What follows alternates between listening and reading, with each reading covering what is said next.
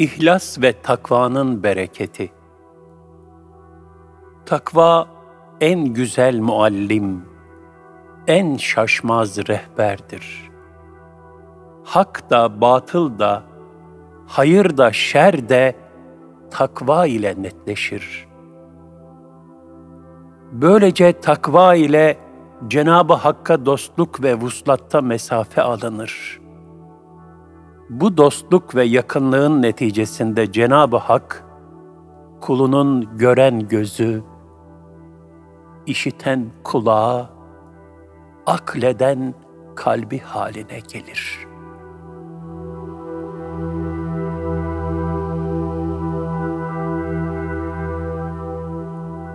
İhlas ve takvanın bereketi Müminin hayatına mana ve kıymet katan en mühim vasıflar ihlas ve takvadır. Çünkü ihlas ve takva ile Cenab-ı Hakk'a kulluğu zirveleştirmek, hayatın ana gayesi ve kulun varlık hikmetidir. Takva, nefsani arzuları köreltmek, ruhani istidatları inkişaf ettirmektir.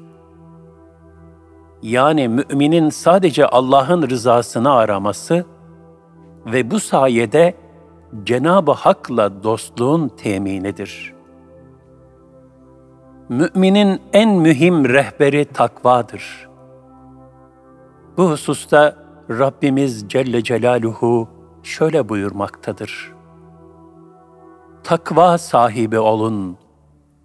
Allah size bilmediğinizi öğretir. El-Bakara 282 Demek ki takva en güzel muallim, en doğru kılavuzdur. Hak da, batıl da, hayır da, şer de takva ile netleşir. Böylece takva ile Cenab-ı Hakk'a dostluk ve vuslatta mesafe alınır. Bu dostluk ve yakınlığın neticesinde Cenab-ı Hak, kulunun gören gözü, işiten kulağı, akleden kalbi haline gelir. Bu kıvama ulaşanlar, cihanın bir imtihan dershanesi olduğunun idraki içinde bir ömür sürerler. Kalpleri ilahi azamet ve kudret akışlarına aşina olur. Mallarını ve canlarını hak rızasına vasıta haline getirirler. İmanın lezzetine kavuşurlar. Merhametleri enginleşir. Hakka ve onun yarattıklarına hizmet, hayat tarzı ve büyük bir lezzet haline gelir. Bu hali yaşayan tarihimizdeki büyük zatlardan birisi de Yavuz Sultan Selim Han'dır. Osmanlı padişahlarının dokuzuncusu olan bu büyük zat, sekiz yıllık kısa iktidarı döneminde 620 senelik Osmanlı Devleti tarihine ve aynı zamanda 1400 küsür yıllık İslam tarihine en büyük fazilet imzası atanlardan biridir.'' onun hakkaniyete meftunluğu, zaman zaman görülen celadet ve sertliği, sanki Hattab'ın oğlu Ömer radıyallahu anh'ı hatırlatır. Bu büyük mücahit, İslam birliğini temin etmek için Doğu üzerine birçok sefer yapmış, bu seferler neticesinde Diyarbakır, Şam, Filistin, Suriye havalisi ve Mısır'ı fethetmiş, Haremeyn-i Şerifeyni de hudutları içine alarak Osmanlı tarihinin ilk halifesi unvanına nail olmuştur. Kendisine hutbede Haremeyn-i Şerifeynin hakimi olarak hitap eden imama itiraz ederek, hayır hayır, bilakis Haremeyn-i Şerifeynin hadimi, hizmetkarı deyiniz diye düzeltmiş ve böylece yüklendiği vazifenin şerefini nasıl bir ruhi kemalle taşıdığını ifade etmiştir. Ayet-i kerimede Cenab-ı Hak kim Allah'a karşı takva sahibi olursa Allah Teala ona bir çıkış yolu ihsan eder buyurmaktadır. Et-Talak 2 Bu ayeti kerime mucibince Yavuz Sultan Selim Han'ın zahiri zafer ve muvaffakiyetlerinin temelinde de sahip olduğu müstesna gönül dokusunun bulunduğu aşikardır. Nitekim o, ihlas ve takvası berekatıyla pek çok hususta ilahi teyit, yardım ve yönlendirmeye mazhar olmuştur. Yaşanmış tarihi bir vaka olan aşağıda nakledeceğimiz hadise, onun bu haline ne güzel bir misal teşkil eder. 1516'da Mercidabık Meydan Muharebesi ile Memlüklere galip gelen Yavuz Sultan Selim Han, Mısır'a girip fitne merkezi haline gelen Memlüklü devletini tarihten silmeden önce üç ay kadar Şam'da kaldı. Bu müddet zarfında Suriye ve Filistin havalisinin idari düzeniyle meşgul oluyor, civardan gelen heyetleri kabul edip onlara ihsanlarda bulunuyor, bazen de şehirde dolaşarak Şam'ın tarihi yerlerini gezip görüyordu. Ancak bütün bunlar Şam'da bu kadar oyalanmasının gerçek sebebi değildi. Bir rivayete göre o, İstanbul'da kendisine haber verilen bir müjdenin tahakkuku için bütün gayretini seferber etmişti. O müjde, Şam'da metfun bulunan Muhyiddin Arabi Hazretlerinin vaktiyle ortadan kaldırılmış, hiçbir izi bulunmayan mezarını keşfedip ortaya çıkarmaktı. Çünkü İstanbul'daki hak dostları, Muhyiddin Arabi'nin eserlerinde geçen sin şına girince benim kabrim bulunacak ibaresini, sinden murat Selim, şından muratsa Şam-ı Şerif şeklinde tevil etmişler ve Yavuz Sultan Selim'in Şam'ı fethiyle İbn Arabi'nin kabrinin bulunacağını haber vermişlerdi. O kudretli padişah bu sırrı en yakınlarından bile gizlemiş, kendisi zaman zaman tebdili kıyafetle halkın arasına karışarak bu kabri şerif hakkında bilgi toplamaya çalışmıştı. Fakat aradan üç ay geçtiği halde kimseden net bir şey öğrenememişti. Artık onun da canı sıkılmaya başlamıştı. Çünkü bir an önce Kahire üzerine yürüyerek Memlük gailesini tamamen ortadan kaldırmak istiyordu. Bunun için kıyafet değiştirerek son bir defa daha şehirde dolaşıp araştırmalar yapmak istedi.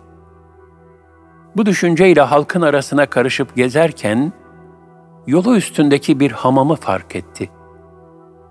Burada yıkanıp ferahlamayı düşünerek içeriye girdi. Tesadüfen hamam pek tenhaydı. Sadece bir ihtiyar tek başına yıkanıyordu. Sessizce bir kenarda yıkanmaya başladı.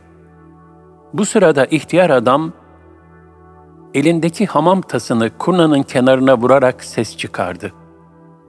Hamamlarda bu hareket tellak çağırmak için yapılırdı.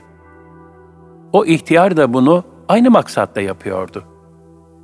Fakat epey bir müddet hamam tasını kurnanın kenarına vurmaya devam ettiği halde ortalıkta hiçbir tellak görünmeyince Sultan Selim Han nasıl olsa benim kim olduğumu bilen yok. Şu ihtiyara bir iyilik yapayım diye düşündü ve baba dedi, galiba tellak çağırmak için şu tası kurnanın kenarına vuruyorsun değil mi diye sordu. İhtiyar, evladım, pek tabii tellak çağırıyorum deyince Sultan Selim, ondan talebin nedir diye sordu. İhtiyar, ne olacak oğlum, sırtımı keselettirecektim deyince, Sultan Selim Han, İstersen ben senin sırtını keseleyebilirim dedi. İhtiyar memnun olurum deyince Sultan Selim yerinden kalktı ve bol köpüklü lifle ihtiyarın sırtını keselemeye başladı. Bunu yaparken de onunla dereden tepeden konuşmak ihtiyacı hissetti. Önce dedi ki, Baba, sen gençliğinde bir hak dostuna hizmet etmedin veya muhtaçlara yardımda bulunmadın ki, şu hamam tasını dakikalarca kurnaya vurduğun halde bir tellak gelip de senin ihtiyacını görmedi dedi. Bunu duyan ihtiyar, hele başımdan aşağıya bir tas su dök de gözlerim açılsın, bunun cevabını vereyim dedi. Sultan Selim birkaç tas su dökerek onun başını ve yüzünü sabun köpüklerinden arındırdı. İhtiyar, bak, senin vücudunda tam yedi tane ben vardır. Onları sana göstereyim dedi. Ve Sultan Selim, ihtiyarın bunu nasıl bilebildiğine şaşarak, Allah Allah diyerek hayretle ihtiyara baktı. İhtiyar sözlerine devamla, eğer ben gençliğimde bir hak dostuna hizmet etmemiş veya etrafımdaki muhtaçların imdadına koşmamış olsaydım, bunca tellak varken, onlar bunca çağırmama rağmen gelmeyince, iş başa düştü diyerek koskoca cihan sultanı bana tellallık eder miydi? dedi. Bunu duyan Sultan Selim, karşısındaki ihtiyarın sıradan bir kimse olmadığını anladı ve önce sus diyerek eliyle onun ağzını kapadı. Sonra edep etti, özür diledi ve kendisine şu suali sordu. Hadi benim tebdili kıyafet gezen bir sultan olduğumu bildiniz diyelim. O da kolay bir şey değil ama vücudumda yedi ben olduğunu nereden bildiniz? Çünkü beni ilk defa görüyorsunuz. İhtiyar şu cevabı verdi. Senin annen Dulkadiroğlu Şehsuvar Bey'in kızı Gülbahar Hatun mübarek bir kadındı. Şimdi Trabzon'da İmaret Camii'nin yanında ebedi istirahat halindedir. Makamı cennet olsun. Sen ondan duymadın mı ki doğduğun 10 Ekim 1470 tarihinde Amasya'daki evinizin kapısına bir fukara derviş gelip bugün bu evde bir şehzade dünyaya gelecektir. Onun vücudunda yedi ben vardır. O padişah olacak ve yedi devleti ortadan kaldıracak haberini vermiştir. O derviş bu sözleri konağınızın kapısını açanlara söylerken sen doğmak üzereydin. İşte bu sır o sırdır. Bu biliş o biliştir. Sen bu vakayı rahmetli annenden duymadın mı? dedi. Sultan Selim Han, evet efendim, çocukluğumda duymuştum fakat unutmuşum. Anam sık sık derslerine çok çalış, iyi yetiş, sen padişah olup ümmetin mesuliyetini üzerine alacaksın derdi. Sultan Selim Han'ın gerçekten Sina çölünü geçip geçemeyeceği hususunda endişeleri vardı. Böyle kalp gözü açık bir adamı yakalamışken ona Kahire'ye ulaşıp ulaşamayacağını sormayı düşündü. Efendim, siz belki de zamanın kutbu veya Hızır'sınız. Bana bu kadar askerle Sina çölünü geçip geçemeyeceğim hususunda bir müjdeniz olur mu diye sual edince, ihtiyar, sultanım, efendim, size bu hususta iki müjdem var dedi anlatmaya başladı. Hiç çekinmeyip yola giriniz. Siz çölün hududuna gelmeden bir gün evvel şiddetli bir yağmur yağacak, bununla çölün kumları sıklaşacaktır. Toplarınız da askerleriniz de kumlara batmadan kolayca bu korktuğunuz kum sahrasını geçeceksiniz. Zira başta Peygamberimiz sallallahu aleyhi ve sellem yanında dört büyük halife olduğu halde sizin önünüzde yürüyecek ve ordunuz en kestirme bir yoldan hem de emniyetle Kahire'ye ulaşacaktır. Sözün bu noktasında Sultan Selim Han atılarak ben bunları görebilecek miyim diye sordu. İhtiyar zat, şu anda beni gördüğün gibi onları da aynen göreceksin. Korkma, atından in ve edeben onları yaya olarak takip et dedi ve devam etti. Bu sana verebileceğim müjdelerin birincisidir. İkincisine gelince, Kahire'ye vasıl olduğunda sana İslam tarihinin mukaddes emanetleri teslim edilecek. Bunlar arasında iki tanesi sana müjde ihtiva etmektedir. Onların biri eski bir Mısır tabletidir. Onun üzerinde senin Mısır'a girerek İslam hilafetini devralacağın yazmaktadır. Bunun için ordunla muzafferen Kahire'ye gireceksin. Onu al, İstanbul'a götür. Diğer emanetlerle birlikte muhafaza altına al. Sana takdim edilecek olan mukaddes emanetlerden biri de Davut aleyhisselama ait bir kılıçtır. Dikkat et, bir metre uzunluğunda olan bu kılıcın kabzasında bir elinde kılıç, diğer elinde kesilmiş bir kafa tutan bir insan resmi vardır. O resimde temsil edilen sensin. Müstesna bir madenden yapılmış olan bu kılıcın kabzasına yakın bir kısmında bakırdan bir plaket vardır.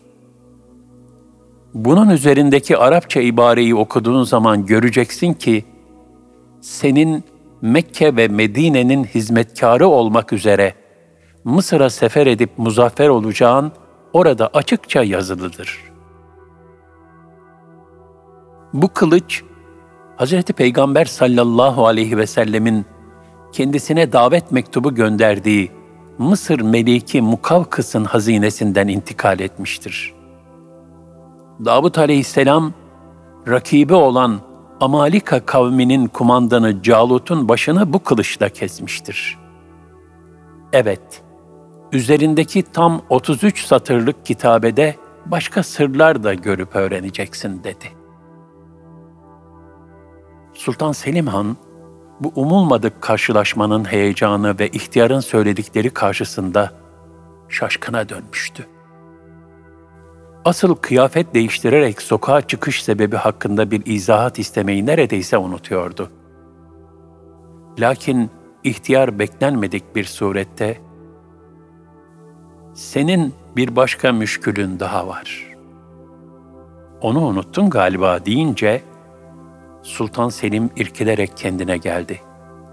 Tam Muhyiddin Arabi ile ilgili olarak zihnine takılan suali sormak üzereydi ki, ihtiyar, sen yorulma evladım. Ben sana beklediğin cevabı vereyim. Şimdi buradan çıkıp makamına gidersin. Sultan Selim hüviyetiyle bu hamamın yıkılmasını emredersin. Hamam yıkılınca Muhyiddin Arabi Hazretlerinin kabri kitabesiyle ortaya çıkacaktır. Hem de nerede biliyor musun? Bu hamam külhanının olduğu noktada. Zalimler onun kabri üzerine bu hamamı yapmışlar. Tam kabrin üzerine de hamamın külhanını inşa etmişler. İşte senin bu müşkülünü de hallettim. Artık işim bitti.'' Bu ayrılma isteği ifade eden söz karşısında Sultan Selim Han daha fazla heyecanlanarak "Aman efendim, kerem buyurunuz. Bana son bir tebşiratta bulunmaz mısınız?" dedi. Fakat bunu ne hususta talep ettiği anlaşılamadı. Zira ihtiyar onun sözünü keserek "İnsaf edin sultanım. Biz her müşkül anınızda sizin yanınızdayız ve size tebşiratta bulunmaktayız. Sultan Selim'in kalbi heyecanla doldu. İhtiyarın ellerine sarılıp öpmeye başladı. Lakin sultan gözlerinden yaş boşaldığı için etrafı bulanık görüyordu. Bir saniye içinde kendi ellerini öpmekte olduğunu fark etti. Zira ihtiyar bir ruh gibi uçup gitmişti. acaba bir rüya mı yoksa hayal mi gördüm diye düşündü. Yolda ihtiyarın bahsettiği kendine verilen müjdeyi hatırlayıp onu gözünün önünde canlandırdı. Sultan Selim Han hamamda karşılaştığı bu mübarek şahsın böyle ani bir şekilde gözden kaybolması üzerine onun Hızır aleyhisselam olduğunu anlamakta gecikmedi. Derhal üstünü giyinerek hamamdan çıktı ve Kasrul Ablak'taki makamına geçip oturur oturmaz bu hamamın yıkılmasını emretti. Yıkıma bizzat nezaret etti. Külhanın altında Muhyiddin Arabi'nin kitabesiyle birlikte mezarı ortaya çıktı. Kısa zamanda oraya mutena bir türbe yapılmasını emretti. Böylece Şam'da işi bitmiş oluyordu. Artık Mısır'ın fethi için yola gidebilirdi.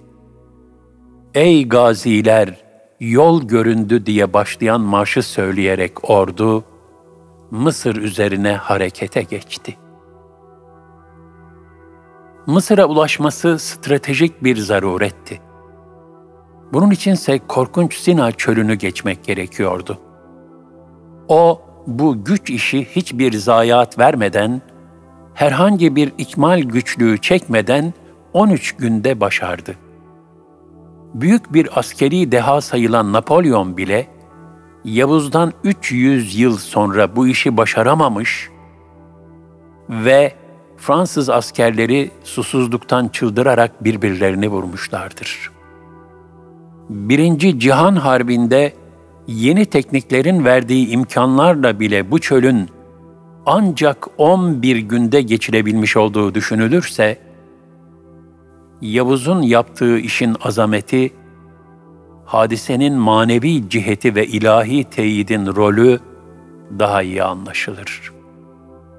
Ancak bu zaferin ikmali için paşalarda ve askerde evvela bu çölün nasıl geçilebileceğine dair büyük tereddütler vardı.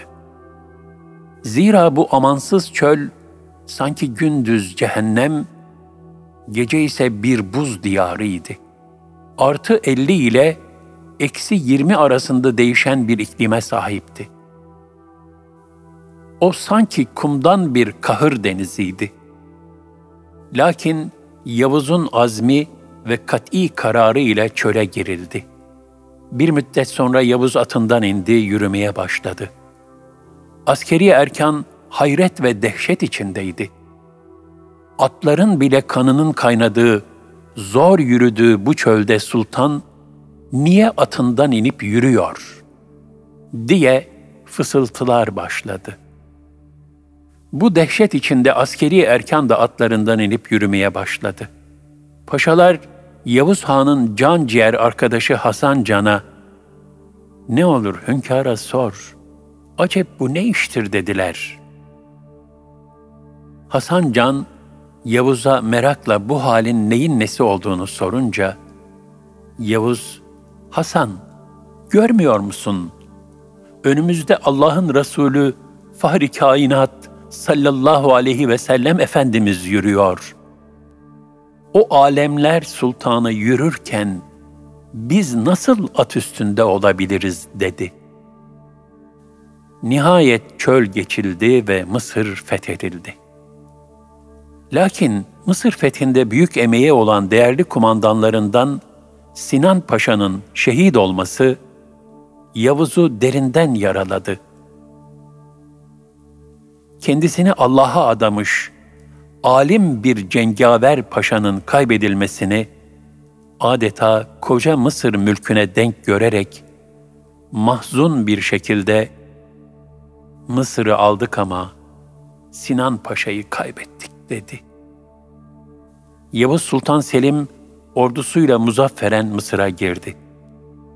Devrin vaka növisi halkın Yavuz'u Kahire'de karşılayışını şu şekilde anlatır. Halk, Yavuz'un ihtişamını seyretmek için sokakları ve pencereleri doldurmuştu. Yavuz'u çok değişik zannediyorlar. Kıyafetinin ve kavuğunun etrafındakilerden farklı olacağını düşünüyorlardı. Yavuzsa önde değil, cengaverlerinin ortasındaydı. Elbiseleri ve kavuğu yanındakilerden farklı değildi ve önüne bakarak mütevazı bir şekilde yürüyordu. İşte gönül aleminin manevi seviyesini yansıtan sayısız fazilet tablolarıyla, nice ilahi yardım ve teyide mazhar olan o büyük padişah, gönlündeki ihlas ve takvanın zedelenmemesi için de çok büyük bir ihtimam göstermiştir. 80 bin kişilik ordusuyla birçok şehri ve ülkeyi fethedip muzafferen İstanbul'a dönerken gündüz vakti Üsküdar'a vasıl oldu. İstanbul halkının kendisine büyük bir tezahürat yapacağını haber aldığından Lalası Hasan Can'a hava kararsın, herkes evlerine dönsün, sokaklar boşalsın, ben ondan sonra İstanbul'a gireyim. Fanilerin alkışları, zafer takları ve iltifatları bizi mağlup edip yere sermesin dedi.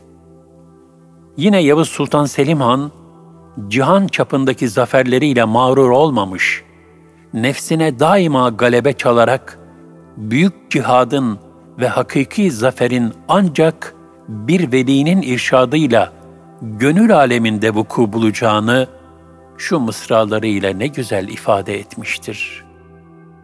Padişahı alem olmak bir kuru kavga imiş. Bir veliye bende olmak cümleden ala imiş. Şüphesiz onun bu duygu derinliği ve tevazu hali, savaş meydanlarındaki cesaret ve yiğitliğinden daha büyük bir kemal ve fazilet nişanesidir. Bu faziletin en son misali vefat anındadır. Kendisi şehadet arzu ve heyecanıyla cihat meydanlarında cepheden cepheye koşan, Allah'ın arslanı Hazreti Halid bin Velid gibi ölümü harp meydanlarında değil de hasta yatağında karşılamıştır. Lalası Hasan Can'ın vefatının yaklaştığını hatırlatmak için kendisine "Padişahım, şimdi Allah'la olmak zamanıdır." demesi üzerine Yavuz Sultan Selim "Lala lala sen şimdiye kadar beni kiminle beraber sanırdın?" demiş ve gönlündeki iman, ihlas, takva ve Cenabı Hakk'a yakınlığın eşsiz örneklerinden sonuncusunu sergilemiştir. Daha sonra Hasan Can'dan kendisine Yasin-i Şerif'i tilavet etmesini istemiş ve bu sure okunurken huzur içinde ruhunu Cenab-ı Hakk'a teslim etmiştir. Ya Rabbi, ömrümüz boyunca sana ihlas ve takva ölçüleriyle yönelebilmeyi nasip eyle. Son nefesimize kadar bizi kullukta daim kıl. Huzuruna da ancak Müslümanlar olarak gelebilmeyi bizlere nasip ve müyesser eyle. Amin.